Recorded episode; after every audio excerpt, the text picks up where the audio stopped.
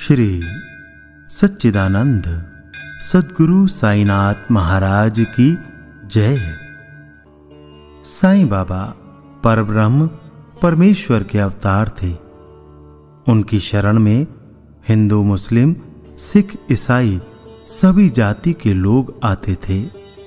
उनके मुस्लिम भक्तों में एक भक्त इमाम भाई छोटे खान भी थे।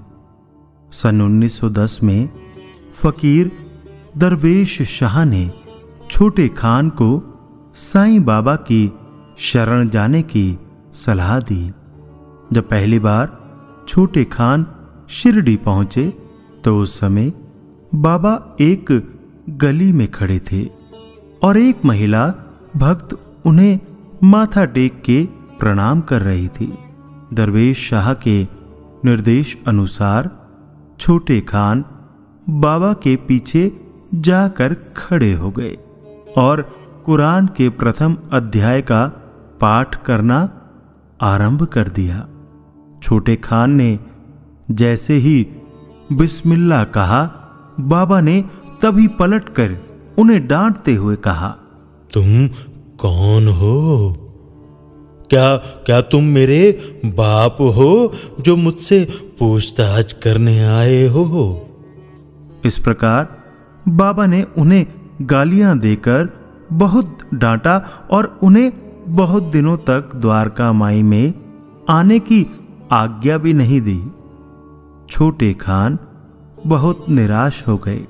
तब काका दीक्षित व अन्य भक्तों ने छोटे खान का पक्ष लेते हुए बाबा से कहा, बाबा, ये सब आपके ही बच्चे हैं? आप इनसे क्यों नाराज़ हो? तब बाबा बोले तुम तुम इसे बच्चा कहते हो? इसने तो मास्टर को पीट पीट कर मार ही डाला था। बाबा का ये कथन छोटे खान के साथ घटी घटना से संबंधित था। छोटे खान मामलतदार के दफ्तर में निज़ाम के सिपाही थे। पुलिस पूछताछ के दौरान पूरी जानकारी ना दे पाने के कारण उन्होंने एक ईसाई मास्टर को बहुत पीटा था। उन्होंने मास्टर को इतना मारा था कि मास्टर जी खून से लथपथ होकर बेहोश हो गए। अपने खिलाफ सरकारी कार्यवाही के डर से छोटे खान ने नौकरी छोड़ दी और वहाँ से भागकर ही दरवेश शाह की शरण में गए और बाद में बाबा के पास शिरडी पहुँचे। इसी बात से नाराज़ होकर बाबा ने उन्हें द्वारका माई के अंदर आने से रोका था। फिर कुछ दिनों बाद बड़े बाबा कासिम, जोग और दीक्षित छोटे खान को लेकर बाबा के पास आए। तब कहीं जाकर बाबा ने उन्हें द्वारका माई के अंदर आने की आज्ञा दी और बोले डरो नहीं अल्लाह मालिक है। तुम पर कोई कार्रवाई नहीं होगी। बाबा की आज्ञा से छोटे खान लगभग दो महीने तक शिरडी में रहे।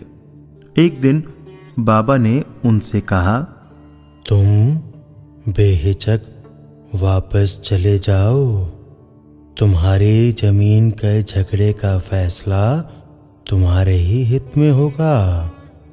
इस विषय पर छोटे खान बाबा से सलाह लेना ही चाहते थे, परंतु उनके पूछने से पूर्व ही बाबा ने उन्हें स्पष्ट उत्तर दे दिया।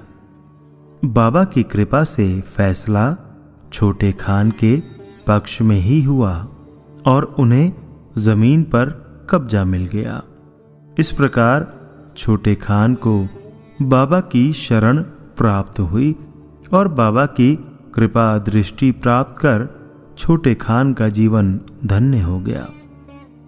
गही शरणागत राम की भव सागर की नाव, रहीमन जगत इधार कर और ना कछु पाव अर्थात इस संसार सागर की नाव राम की शरण में है।